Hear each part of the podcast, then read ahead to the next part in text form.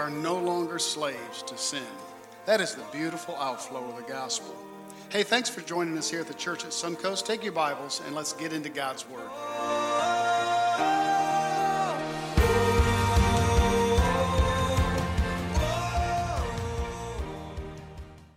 So today, if you have your Bibles, turn to Matthew chapter 12. We're going to back up just a couple of verses from chapter 13 and look at the last statements of Matthew from Matthew chapter 12.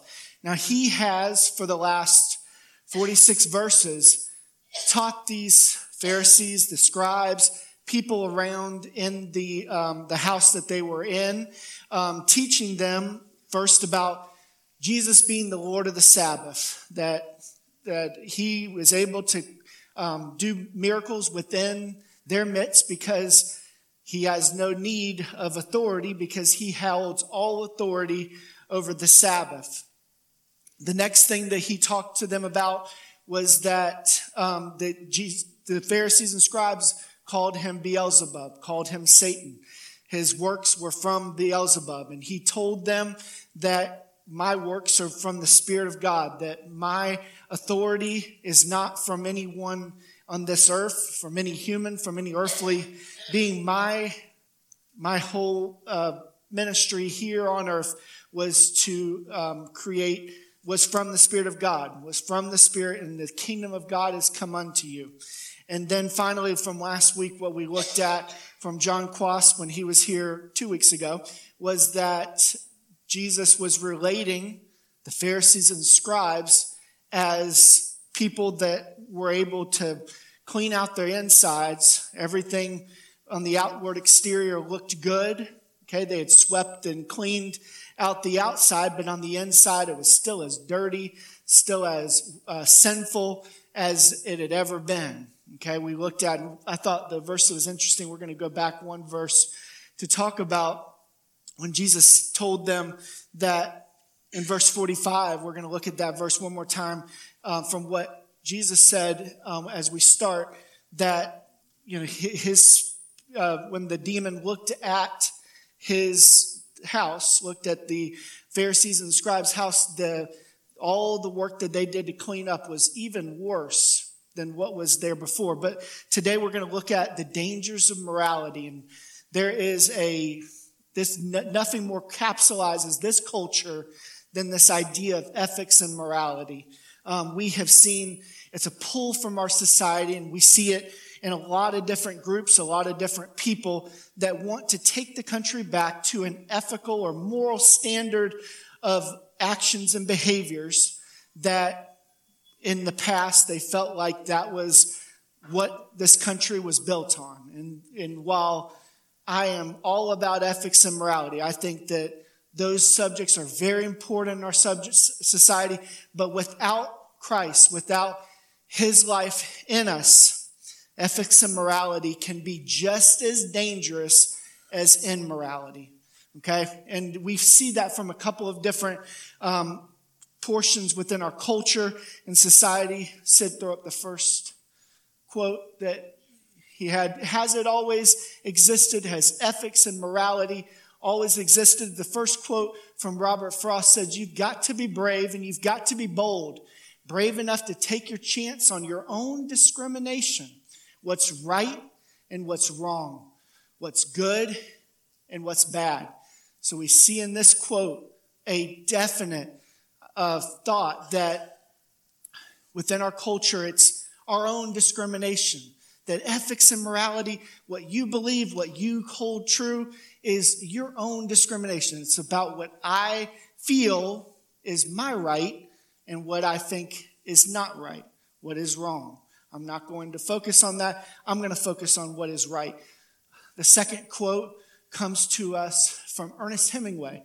He said about morals, I know only what is moral. If it is what you feel good after, and what is immoral is what you feel bad afterward. So he's saying that when I behave in life, it's not about any spiritual feeling or notion. It's about what I experience afterwards. If I experience a good feeling, I've done right. If I've done wrong, I know it. I feel it. Okay? And so it's that idea they're trying to get their own ethics and morality under control. And if they can do that, they feel like they have lived in a correct way. The last quote comes from Albert Einstein, and it's a lengthy quote. He says, "A man's ethical behavior should be based effectually on sympathy, education, and societal ties and needs." Very key. No religious basis is necessary. You see that? Man would indeed be in a poor way if he had to be restrained by fear of punishment and hope of reward after death. So those three quotes capsulize this idea of ethics and morality. In this country, you see it in a lot of different groups. The Moral Majority, okay, that's a group that is definite pull within our culture that calls people to, become involved in political and struggles within the nation. And while that is should be a part of what we believe, we also hold true what's in the Bible first. Okay, and when churches and groups begin to focus more on the political, more on who's in the office, who is there, so we can change what we think is right, it does not work without Jesus Christ. And so, in beginning, he is going to share a truth. Jesus is going to share a truth that is so against what this kind of quotes and the things that we talked about today. On the other side, he is going to blow their mind about what it really means to serve and do the will of the Father.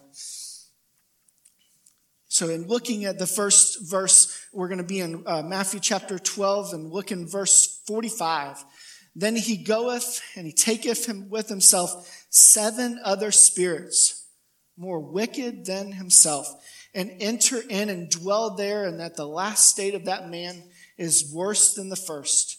Even so it shall be also unto this wicked generation." So he's saying, and I felt like this was interesting, that there are demons that are more wicked than other demons. And so he's saying at the end of this verse that the last demon that came in on this person was just as wicked as the most dangerous demon that there can be. And he looked at this man. He looked at the Pharisees and scribes. He looked at their lives. And what he's saying is the last state of that man is worse than the first. "Even so shall be unto this wicked generation."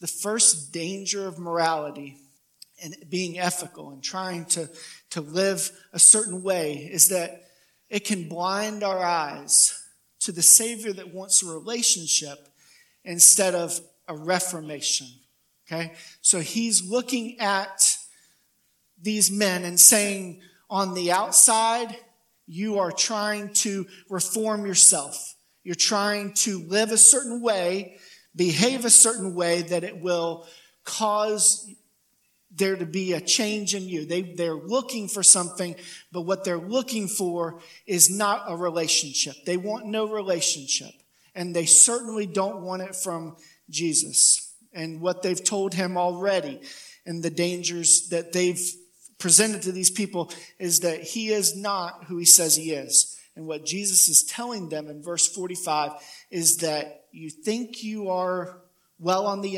outside, but what is inside of your life is just as bad as the minute you started trying to get better, trying to clean yourself up.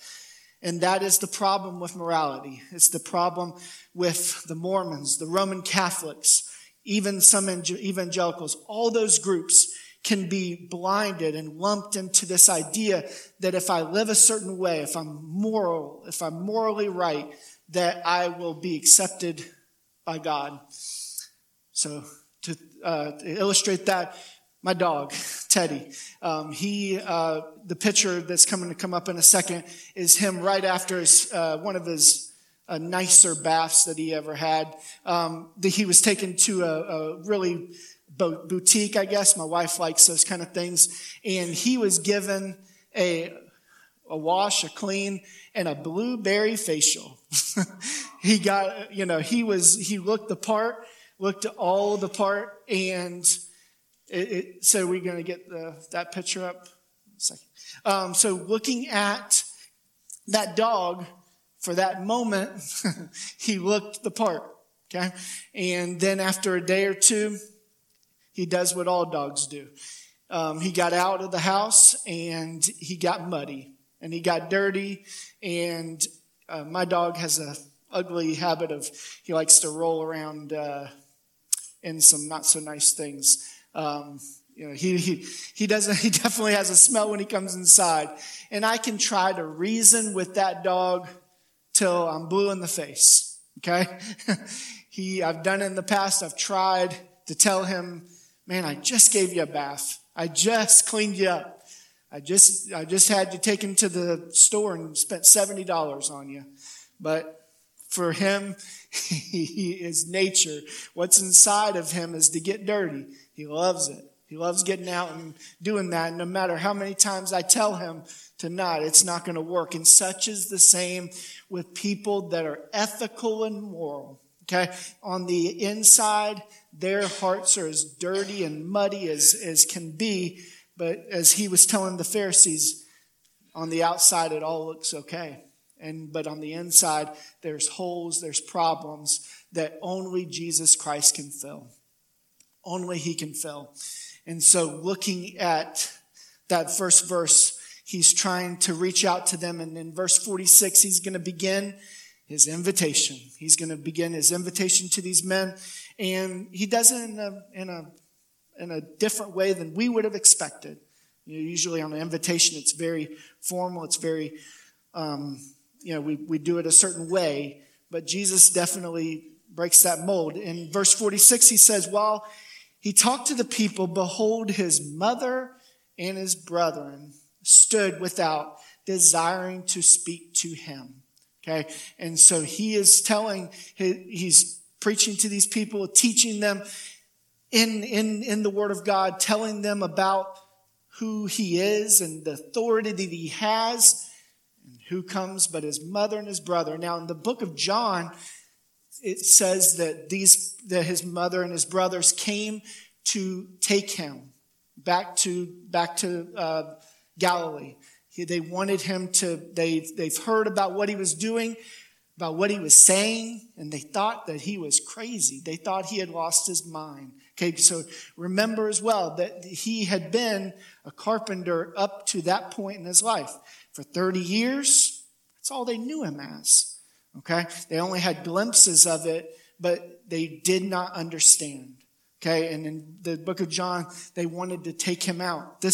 This book, I feel, aligns with that, and I think it was their time to try to get him and try to, you know, bring him home and get him some help. Okay, if you've ever been taken home by, like, you're at high school, you're sitting there in class, and you've heard your mom's coming to get you, okay? Or your mom's coming to take you home, okay? Usually it's embarrassing. Usually it's, what is she doing here? Or even worse for the people that we in our age with social media. If your mom comments on something, it's not a good thing. Like, you usually get embarrassed by that, okay? But in Jesus's response, it in no way demeans his mother or his brothers. It was all an attempt to show these people that all need to have a relationship with Jesus Christ. In verse 47, he answers them, behold, thy mother and thy brother stand without, desiring to speak with thee. In verse 48, he answers them and says to them, and that told him, who is my mother? And who are my brethren? And he stretched forth his hand towards his disciples and said, behold, my mother and my brother. So what was he doing? What was he saying to them? What was he telling them? What was he telling us today?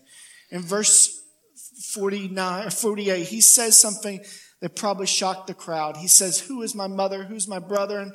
He's not trying to demean his family, but to call attention that earthly relationships and titles are not as important to him as the heavenly relationship he was building with his disciples. Those were the people, those were the men that he was building heavenly relationships with. He was still having earthly relationships with his mother, with his brothers. They were all having daily things, but he was telling them what matters in life is what is eternal, what is heavenly. And he's saying that these men were his mothers and his brothers. He was that close to them. He was that tied to them that he was telling them that these are the men that I've staked my case to. This is who I'm going to build the church, who he was going to build his ministry with. And while his mothers and brothers were important to him, who he was building with and who he was developing in with and the disciples were the most important things to him. So in saying that, who are the most important people to you? Who do you consider to be the mothers and brothers in your life? All of us have people around us that have affected us, that has caused us to, grow spiritually, grow within and within the Christian life. Jesus is telling them that these relationships are the ones that count for eternity. Okay? And while his mother and brother needed him, more than that, they needed to know who he was and what he was, his authority in this life. In verse 50, he finishes and says, "For whosoever shall do the will of my Father which is in heaven, the same is my brother and sister and mother." So he's telling them, these men, these Pharisees, these scribes, these people that were in the room, he's telling them that he is the reason that they are who they are and why they're following him is because they do the will of my Father. Okay, doesn't mean they're perfect, doesn't mean they don't have issues that they deal with. It's that they believe that Jesus is the Messiah. They believe that he is the one, and that is what causes them to build that relationship. He's telling them, the Pharisees, this in a couple of different ways. Okay, in Matthew chapter 23, look at your Bible for a second and look at Matthew chapter 23.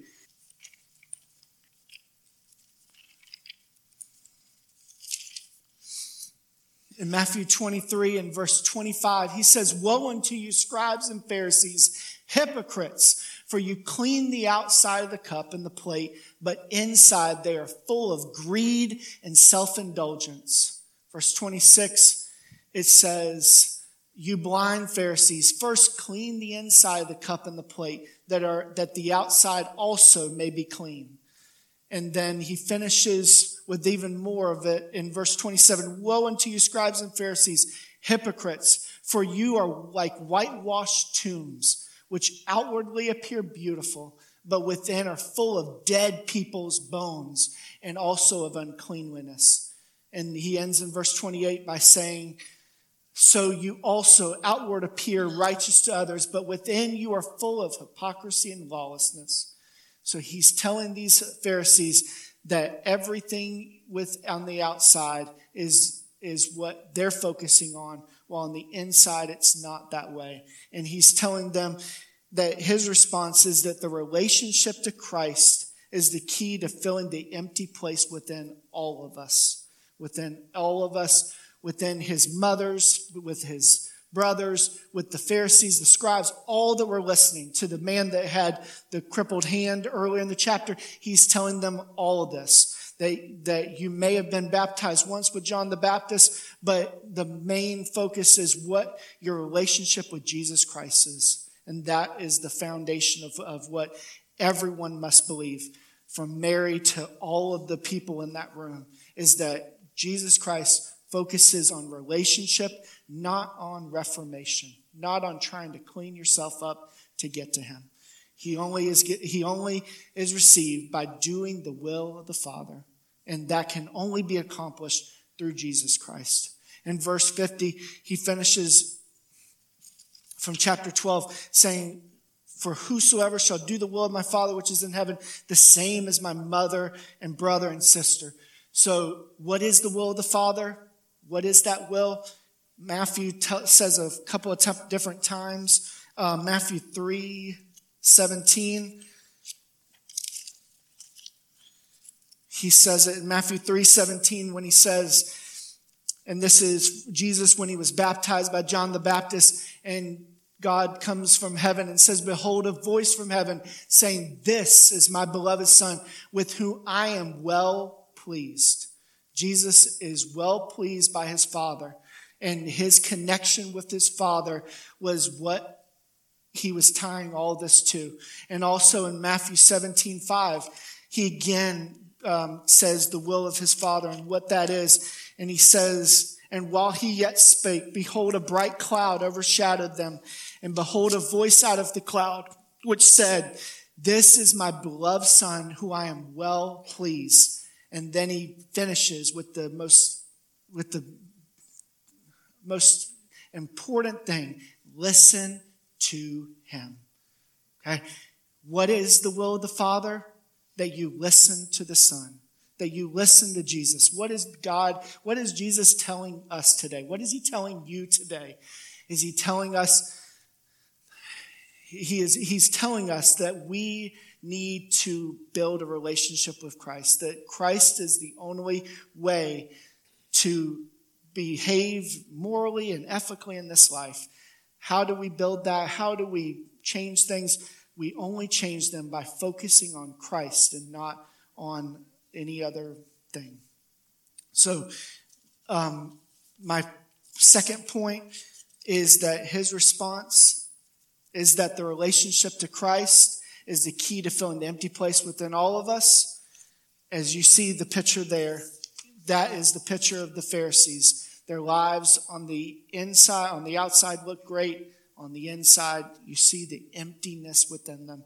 And then the last point is that growing as a Christian is found in believing that the will of God is accomplished only through Christ, and he brings that growth within our lives. Let's pray. Lord, we thank you for the day you've given us. We thank you for your response to the Pharisees and scribes that wanted to know who he really was, and he defines it in this passage in saying that those that do the will of my Father are the ones that are mine.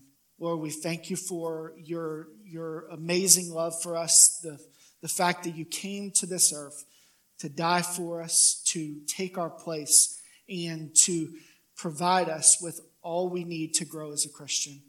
We thank you for the rest of the day. We thank you for what you're going to do in this place. In your name I pray. Hey, thanks for joining us today at the Church at Suncoast. We pray that the message was a blessing to you. If we can be of any help, don't hesitate to contact the church on our Facebook page or at suncoastjacks.org. If you are in the listening area, we'd love to have you attend any of our services. We hope you have a great day, and we'll see you next time.